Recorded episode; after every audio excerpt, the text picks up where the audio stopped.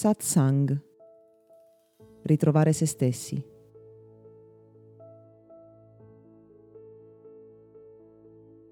L'ansia sembra diventato il problema numero uno dell'umanità. Ogni giorno mi chiamano nuove persone, invitate a praticare meditazione per via dell'ansia. Ma la meditazione non ha niente a che fare con il rilassamento. Non è questo il punto. Abbiamo già parlato di come lo stress non sia altro che una forma di paura. E allo stesso modo l'ansia non fa eccezione. Quell'emozione che nasce in noi quando ci preoccupiamo per il futuro, un futuro che a volte è talmente vicino da essere un passo avanti a noi e che genera in noi la necessità di fare tutto ciò che possiamo per evitare i potenziali pericoli che riusciamo a pensare nella nostra mente. L'ansia, dicevo, può essere osservata da una prospettiva completamente diversa. Da un certo punto di vista, l'ansia non è altro che la mancanza di fiducia o di fede, in altre parole. Se e quando siamo in contatto con noi stessi in maniera profonda, quando ci muoviamo al ritmo della vita, quando viviamo in armonia con ciò che sentiamo essere la nostra strada, nutriamo nell'intera esistenza, nell'universo in cui siamo, un senso di fiducia, che le cose andranno semplicemente nel migliore dei modi, che serve per crescere ed imparare le lezioni più importanti per noi.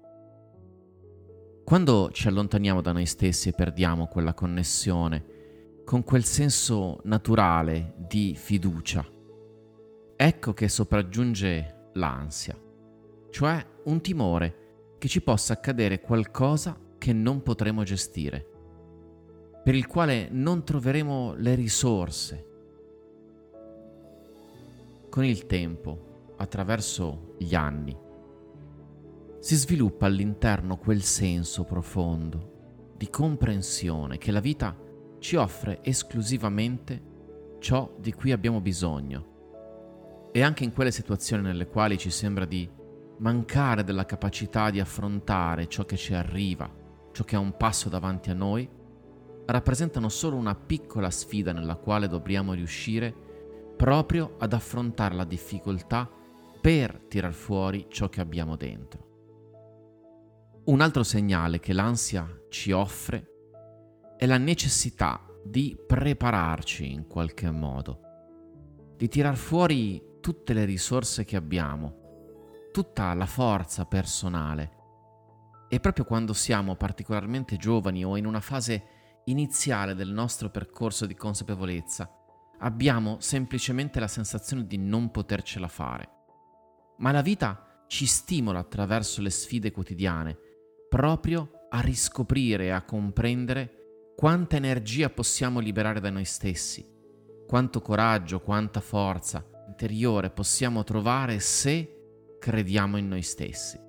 E quindi in questo caso, nel caso dell'ansia, come in quello di tante altre emozioni che viviamo nella vita, essa serve per conoscerci meglio, per superare le resistenze interiori, a tirar fuori proprio ciò che siamo.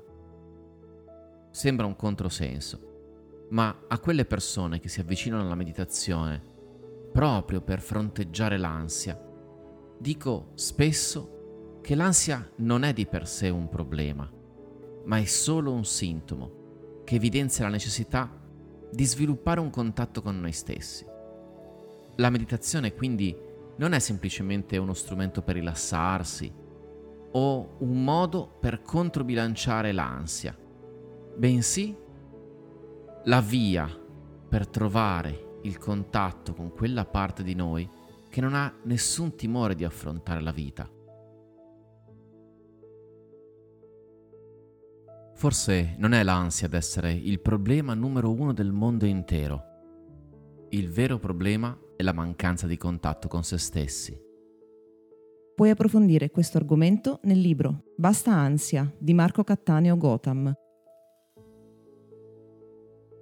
Questo podcast è offerto da Accademia di Meditazione e Sviluppo Personale Gotham.